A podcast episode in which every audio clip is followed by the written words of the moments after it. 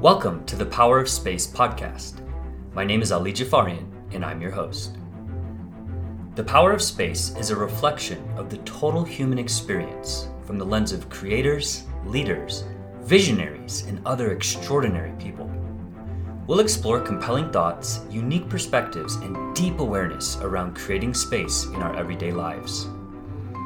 These discussions are intended to ignite our natural curiosity and inspire us to realize new levels of personal transformation.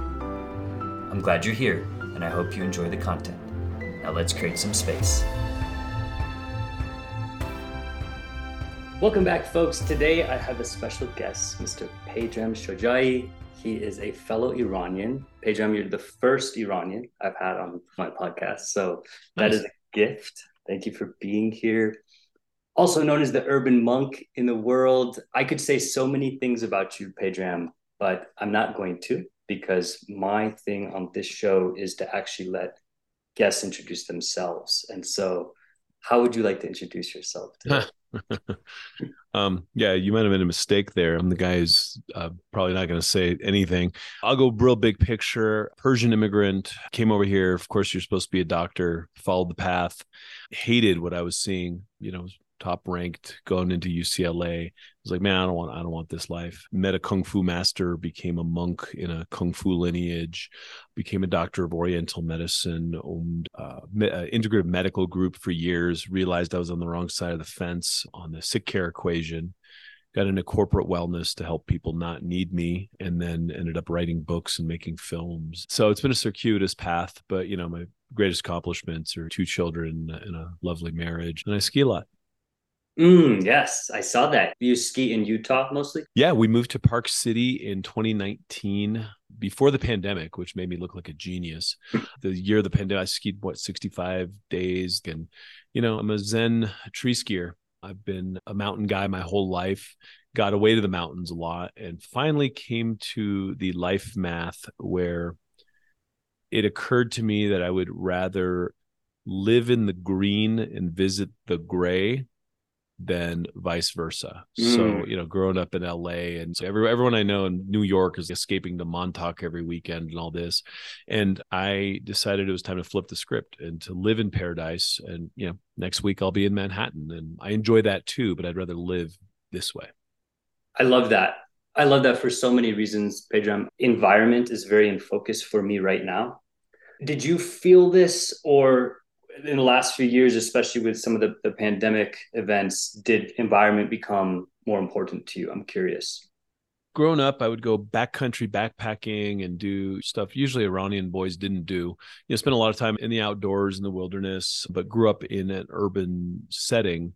And got to the point where you know it's just man i love nature. I love being out. I love the degree of exposure i wanted for my children was different you know growing up there. And so i started getting a little wiggly having my kids you know and we lived in a master crafted community in orange county and they used pesticides everywhere. And i'm like man what, these guys are such monkeys and i can't stop them from spraying here.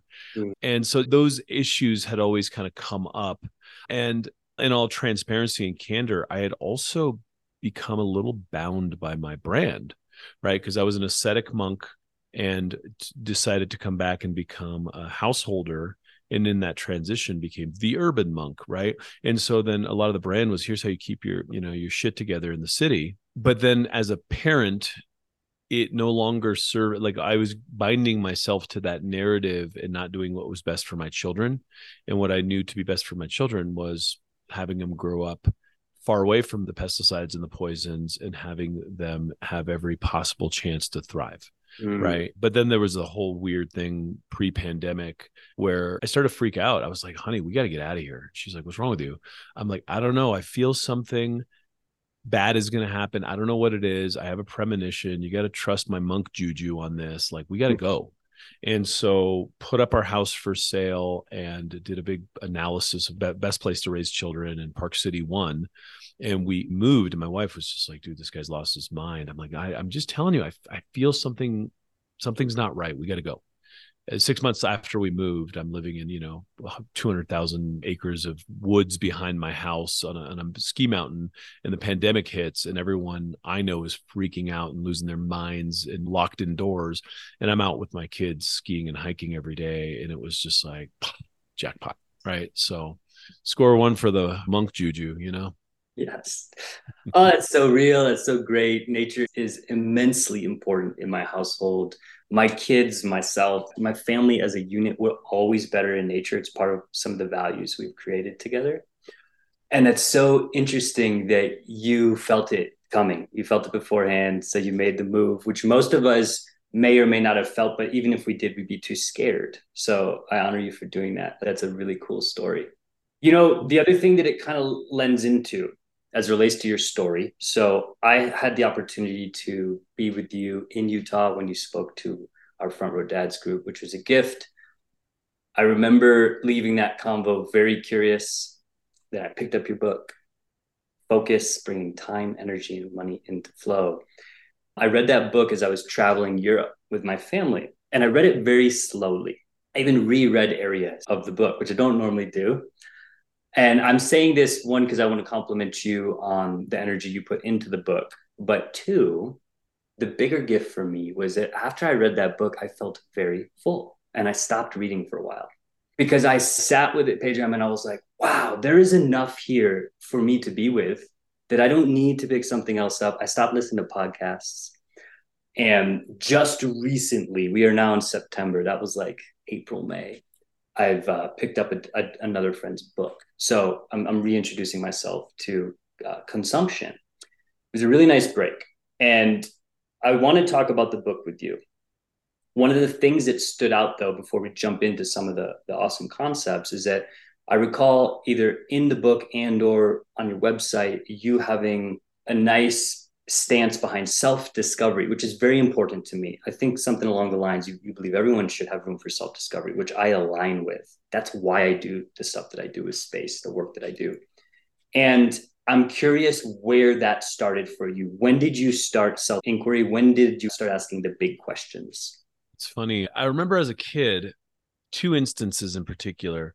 One, I was visiting. The only time I've been to Iran since I left Iran, you know, we left at the revolution. I was three when we left. Mm-hmm. At the age of eight, my mom, my sister, and I went. My dad stayed back, and you know, the political crap happened. My dad's not going. Um, and as an eight-year-old, we were taking a tour of some subterranean cave network in Hamadan, and my uncle, as a prank, told the guy we're you know two miles underground and as a prank he told the guy to just pretend his flashlight ran out of batteries.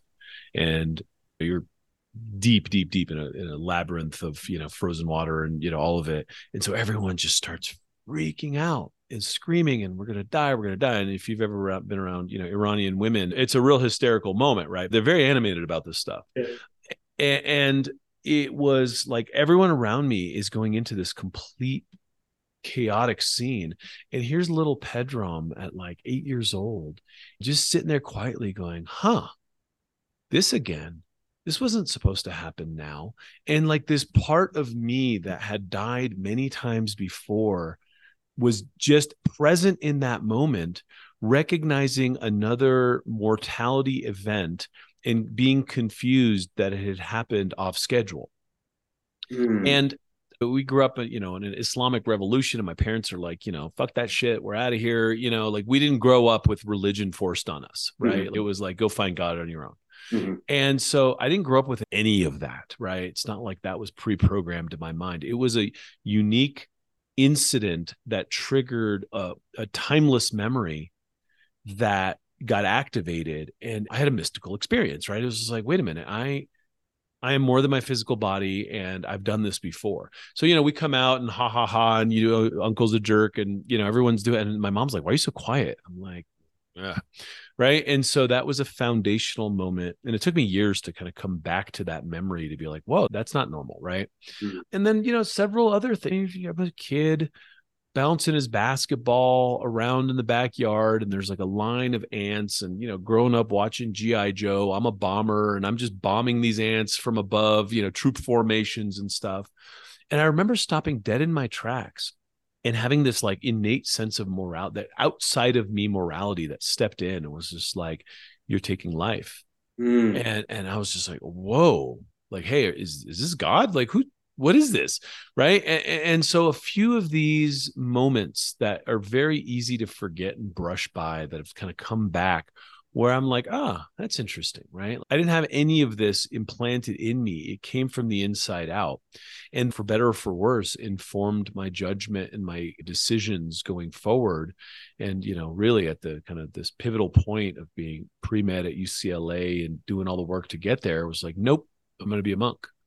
And so you go back to the breadcrumbs God leaves you, maybe, and you, you can trace it in the aftermath. But it was pretty early, right? It was pretty early for this guy. It is so fascinating because most people wouldn't go back that far. They'd find some pivotal moment in earlier mid adulthood, or we have this this easy way to relate to midlife crises where life hits us in the face, right? But you had them early. That is wild. Wow. It's formative, right? It was formative. And I, you know, and I didn't remember it into my 20s. I was well into my monk days where I sat on a cushion and, and remembered this. And I had to go like, you know, confer with my mom. Like, hey mom, did this actually happen? And she's like, Oh yeah, your uncle's such a jokester and da da da da. She's like, Yeah, you were really quiet. And then I told her this experience, and she's like, Yeah, you know, they're not mystical people, right? She was like, Oh, wow, okay. But it absolutely changed my stars before I had a choice in the matter. Totally. Did you find your way back to these powerful memories during your time as a monk or in deep meditation? How did you get back there? You know, I'm trying to recall timelines here, which get a little blurry when you get older, right? But latter latter monk years, early priest years, you do there's a lot of work to get undone, right? You know, I spent 4 years as a dedicated monk and a lot of that was just cleaning out crap and negative memes and and and bad habits and sense of self and all sorts of ideas you have about who you think you should be and all that crap so there's a lot of housekeeping that then cleared the way for intuition and these other things that, that you know one would take for granted having a clear channel enough to be able to like go back and see this stuff mm-hmm. so it's probably you know if becoming a monk was year one, this would be like year six or seven, maybe when I started remembering this stuff. That's cool. Okay. So now I want to shift back to the book. One of the, the most powerful concepts I took away from the book was the life garden. Five areas health, career, family, friends, life's passions, and desired things. And they require resources, they require water, which is time, energy, and money. So that metaphor is simple but profound. Like, cool, I only have so much time, energy, and money, and I can use it for these different areas, and then I run out of them. I think it's powerful because anybody can understand that. And it's funny, after I read that, I remember getting back here to Denver after a trip. I was hiking with a buddy, and I was like, applying the garden to other things. Like we are talking about his business. And I was applying the garden to his business. I was like, look, dude, you only have these, you only water this much stuff. And so the life garden, the resources, the time, energy, and money. I was telling you before we hit record, there's so many questions I could create. But what I think would be awesome for you to take wherever you want to take is the inspiration of the life garden. So how did this come about? Great question. I've always been a metaphor dude. If I had a superpower, all my friends say like, you know, I pull metaphors out of out of nowhere that are just somehow intrinsically tied with you know, kind of the natural world in a way where they become universally understandable, right? Because we all come from nature. Mm-hmm. And so as I started studying qigong as i started studying these internal arts and kind of the drawing of energy from nature and, and, flowing this energy through your life i started to also become abundantly aware of the fluctuations in the flow of these resources right? Fall is a very different time than spring.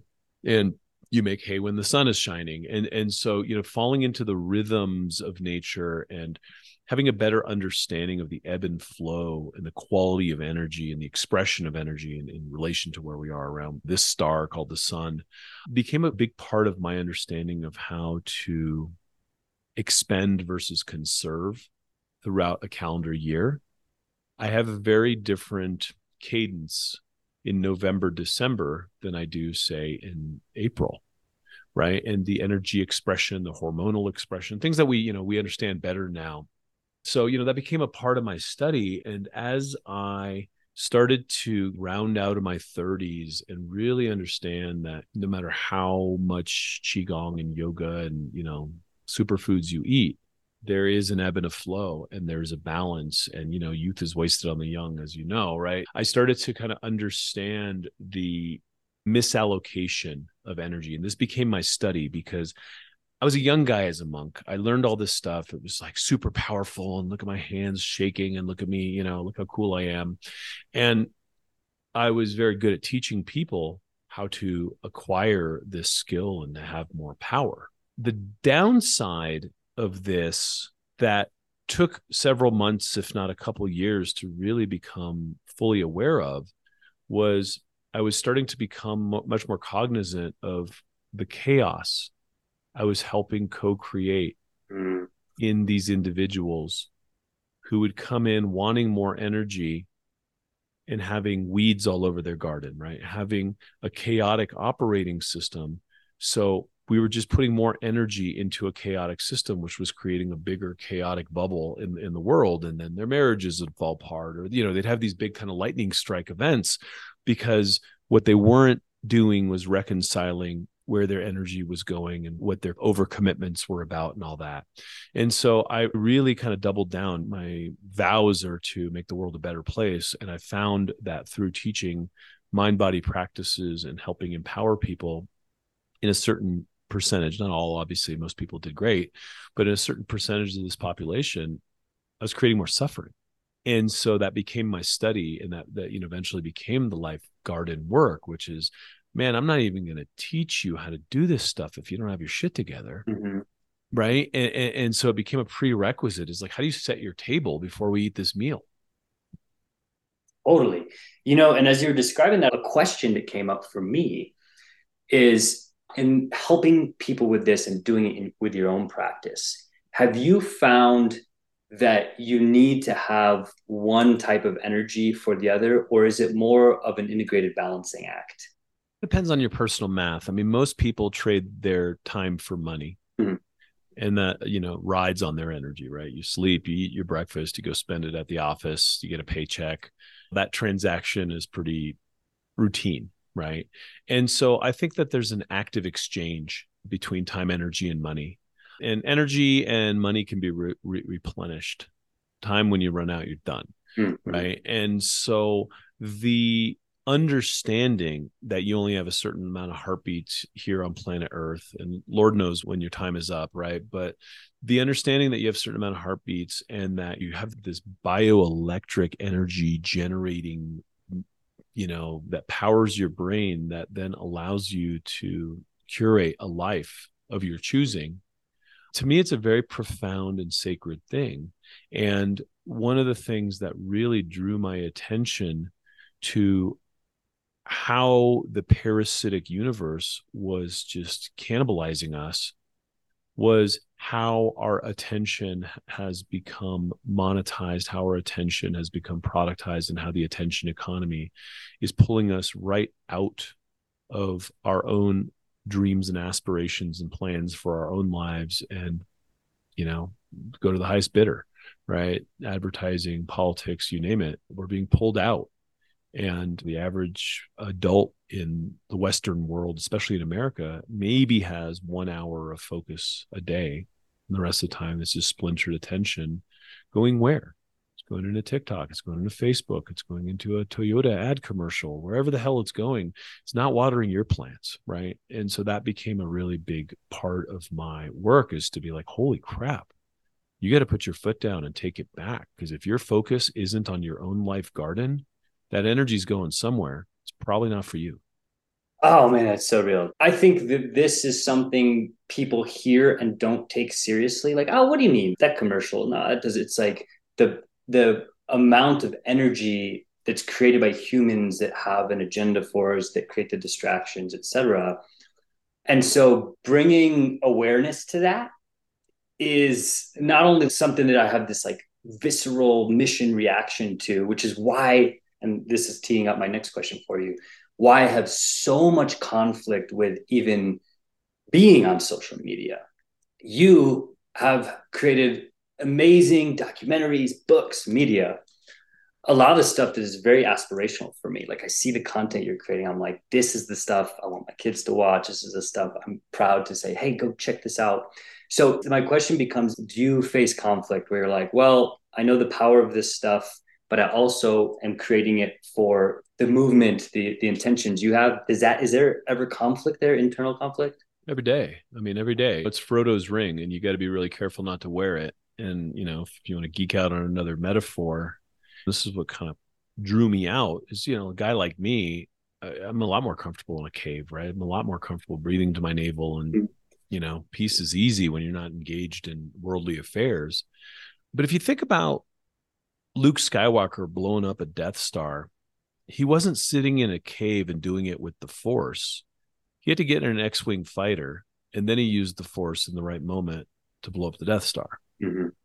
and so this is the technology this is the tool and people are getting lost in these threads and people are getting lost in this electronic universe to really daisy chained servers with AI grabbing their attention based on algorithms and just really dark, dark paths that people have no idea what they're following is actually probably not even human generated at this point or human generated for commercial gain.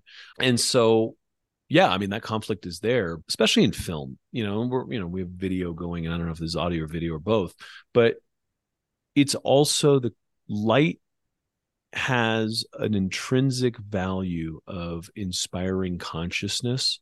And for me to use light and bend light and create film to inspire people to wake up and turn their awareness inward and wake up to themselves has also proven to be an effective mechanism to bring people back to themselves. And so you could hate the game, but it's where we're at. And look, I was an ascetic monk right? And when you're an ascetic monk, metaphorically, you're sitting up there on a rock meditating. You might get one or two wayward hikers that run into you and say, "Holy crap, who are you? Tell me what you know. Tell me what this is all about." And their world is falling apart faster than it's fixing. Or you just walk down the hill, walk through the village, and smile at everybody, and then they say, "Oh my goodness, who's that?" Right? Hey friends, this is a quick break to tell you about something new I'm offering called the Space Self Discovery Immersion. This is a unique six month program that combines tools, exercises, and personalized one on one coaching with me. The program is designed to help you find clarity in who you are, how you operate, and what makes you come alive. This self discovery immersion is a reflection of my own journey with some of the best resources and insights I've learned as a coach. It can help you rediscover your unique gifts help you break through your biggest challenges, give you a deeper sense of awareness and purpose, and ultimately help you realize your most authentic self. That's what it's all about getting back to who you are at your core and living your best life. If this speaks to you in some way, please reach out. I offer a free alignment call to discuss your curiosity, and I'd love to hear from you. And so for me it's difficult being in the village square. That's not my my inclination. It's not my tendency. I'm not a look at me kind of guy. But if my said mission is to help the world hiding in a cave isn't going to do it. Mm, yep that's real. The second you started using star wars i had a sense of where you were going. Dude i have to ask you this because I watched Star Wars as a kid, the classics, and then my son is now seven, so he's becoming interested, and we've been rewatching the new ones. And I don't know about you, but I have a whole different interpretation of Star Wars now, like whole different. Like there's still the battles, but as you're talking about Luke getting up and harnessing the Force, and the energetic side of me, the one that wants to be and understand and play with energy, is like, oh my gosh, whoever was part of that was co-creating something way more than just a movie. Does that land with you at all or no? I mean, it, it is the religion of, of my generation, right? People have left church and they've gone to, you know, Jedi Order. Mm-hmm. And so, I mean, you think about it. I mean, it was based on work that it i mean the jedi temple story i could tell you the allegory of the shaolin monk who turned dark and the shaolin temple and mm-hmm. the monks of the shaolin tradition. I mean, this is where i studied shaolin kung fu. I mean they were the defenders of good. And so all of this was built into joseph campbell's work and then they borrowed from joseph. So this is years and years of threads of human mythology built into uh, you know sci-fi backdrop right. and then you know look you could you could argue about disney taking it and messing it up but you know i gotta say andor was excellent my mm. kids and i watch ahsoka i mean there's there's yeah. there's still yeah. some very good things being created inside of the ethos of that that universe that i think have positive messaging and very good inspirational juju so you know again look it's it's a moving body of work and i'm a fan of it. it's it no it's not the same but I still think it's infinitely better than the other crap my kids want to watch. Yep, I feel you there, brother. 100%. Yeah, and I thank you because I didn't realize there was intentional human mythology behind there and now you've intrigued me to go and dig and, and learn a little bit about that. Go read uh, Joseph Campbell, Hero with a Thousand Faces. I mean, Luke Skywalker is mm. like, you know what I mean? Like, and, and you start going back into the, the samurai myths. You go back into, you know, the work of the Shaolin Temple and you look at the foundational stories of Bodhidharma and how he inspired the Shaolin monks to then learn Qigong, the 18 hands of the Lohan, and they became the defenders of good because they had to be strong and fight for what's right. And the Shaolin monks were really the original Jedi Order. And this is all mm-hmm. based in real human history, not even mythology. You know, mythology was kind of borrowed upon it. That is so cool. Wow. So, as it relates to the Shaolin monks, Shaolin, you've mentioned the Shaolin Temple. For those of us, including myself, who are quite ignorant to this uh, part of history, this part of the world, what would you share with us as it relates to how you still bring that culture, those concepts into what you do today. Yeah, I mean, you'll see it in social media where I, I punch trolls, right? I don't come from the school of weakness. And so, what happened with the foundational story of Bodhidharma? He was a, a renegade wizard, if you will, who uh, pissed off the emperor because he would just tell it like it is. And you know that's not what you do when you're in a people pleasing culture. And so they're like you know get this guy out of here. And there are stories where you know he comes from the caucasus mountains. Uh, he could have been persian. There, there's mm. actually a really interesting story about you know who he was and where he came from. But eventually he ended up going and parking up in a cave and going into deep meditation above this Shaolin, the Young Bamboo Forest Temple Monastery, and allegedly melting the the stone walls of the cave with his mind and turning it into glass, and you know all sorts of stories that I can't confirm or deny, right? But monks would walk by and be like, "Hey, there's some crazy, you know, old wizard up there," and so he'd be started to become a, a bit of an enigma. And he became known to the Shaolin monks. And so at some point, they're like, man, this guy's pretty cool. We should invite him down. Right. And so they invite him down into the monastery. And again, this guy got kicked out of the, the court for telling it like it is. And so he's not pulling punches. And so he walks in there and it's these skinny, sickly monks sitting around all day in uncomfortable positions because they're nothing but meat and bone, meditating for world peace, while at the same time, the village down the hill from the monastery and the, the entire area was plagued by ravaging bands of vagabonds who would come in and rape and pillage and take whatever they wanted and beat up the innocent villagers. And these guys would give up their bread and get their butts kicked. And so they're sitting here bearing witness to all this, meditating for world peace. And he's like, Look at you guys, you suck. You're ridiculous. Right? Yeah. You like good is something worth defending and you're not fulfilling your dharma you're just hypocrites because you could pray for world peace but you're complicit in these crimes and so he taught them qigong kung fu brought them to power and the next time the bandits came into town they were met with a palm heel strike to the face and they kicked their asses out and then they started making these concentric rings of defense for the good villagers and then they became the defenders of good. But it all sprung from stepping into the circle of your own personal power in standing for the righteous good that you are praying for. And sometimes you have to do that as a warrior and so they became the warrior monks it became the story of the jedi and it influences every decision i make because it's very easy to be like, oh, forgive them, right? Or you got to get up after them because evil won't stop, mm-hmm. right? And so, you know, again, it's why I got on the X Wing, not because it's more comfortable than the cave, but because evil won't stop, because the world needs help, that you have to activate yourself, become powerful in a way where then you can be a warrior for good. Mm, I love that. And I feel that from you. I felt that when you were with us in Utah.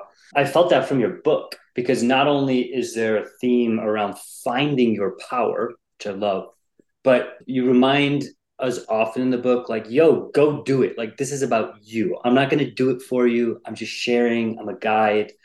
So I love that you live that and you speak to it because I, I, feel Thank that. You.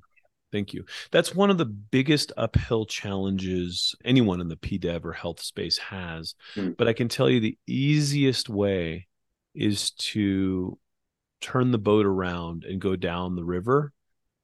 And the river is six pack abs in eight minutes. Right. Get rich quick, right? Everyone is promising hyperbole and moving away from the only formula that actually works, which is you have to work on yourself. You have to do the work. I'm not saying that it's a popular message, but I'm saying it's right. Yep. Right. And that's the line I've held my entire like if I you know, if I'm gonna do any of this crap, I'm not going to sugarcoat the fact that most people don't have enough discipline to step up and do what it takes to make their lives work and then they complain about their lives not working and then they buy all the stupid products pills potions and lotions and follow the gurus who tell them they could do it for them and it's just fake. Totally yep that's so real. It's so real and it, this actually comes to one of the final things that i wanted to ask you about as it relates to the book and your work. You talk about vitality. I don't see vitality being talked about enough. I think it's a a big word. I think it's a strong word. I also think it's a word that can require a deeper understanding. How would you describe vitality to people, especially in context of like this do your work, do your inner work, find your power?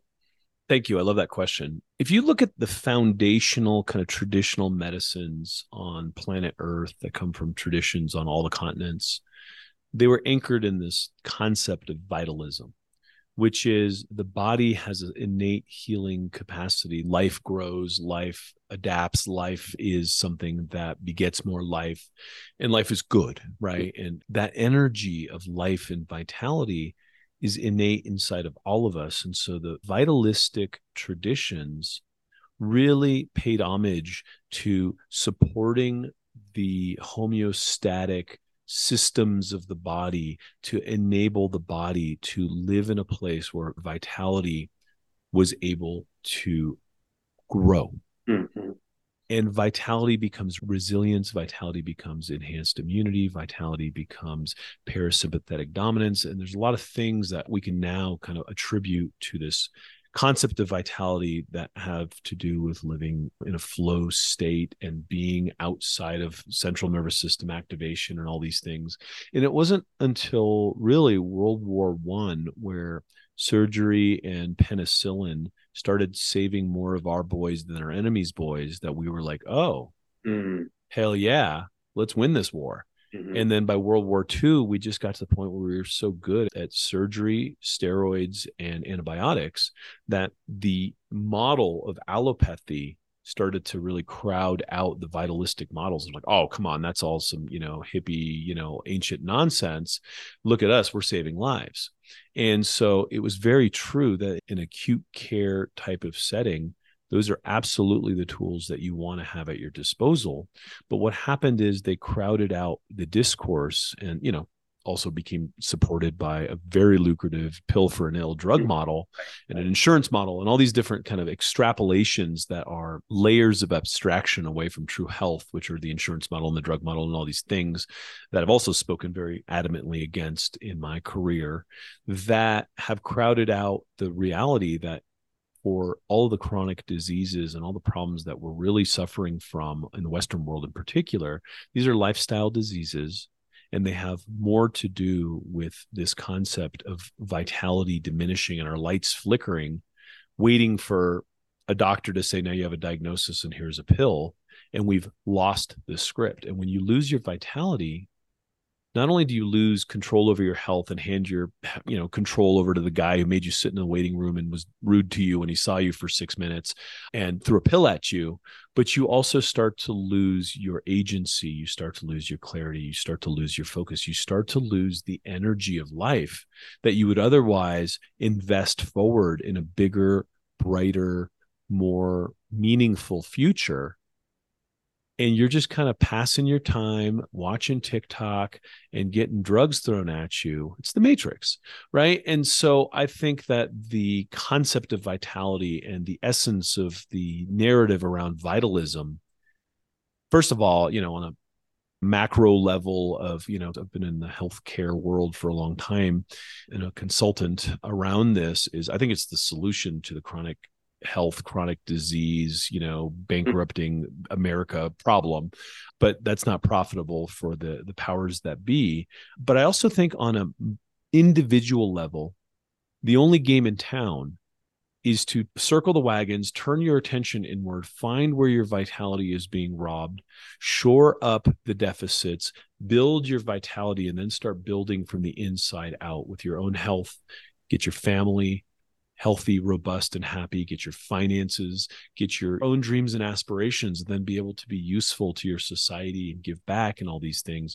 And I think everything's been retroverted to, you know, waiting for the cops to protect you and the hospital to, to save your life and the politician to fix your problems. And that is the problem, mm-hmm. right? I think individual vitality and individual agency are the missing ingredients in all the problems of the world and everyone's waiting for someone else to do something and fix it and you get the world that we have. So uh, years ago i had a role as a software engineer part of a founding team at a healthcare startup. It was exciting. This was pre-kids.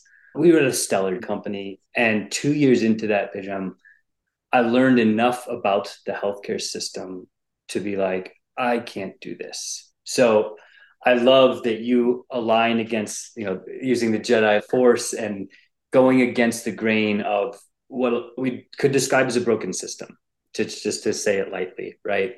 And I remember how that struck me and my nervous system reacted, and I literally quit like overnight on on amicable terms.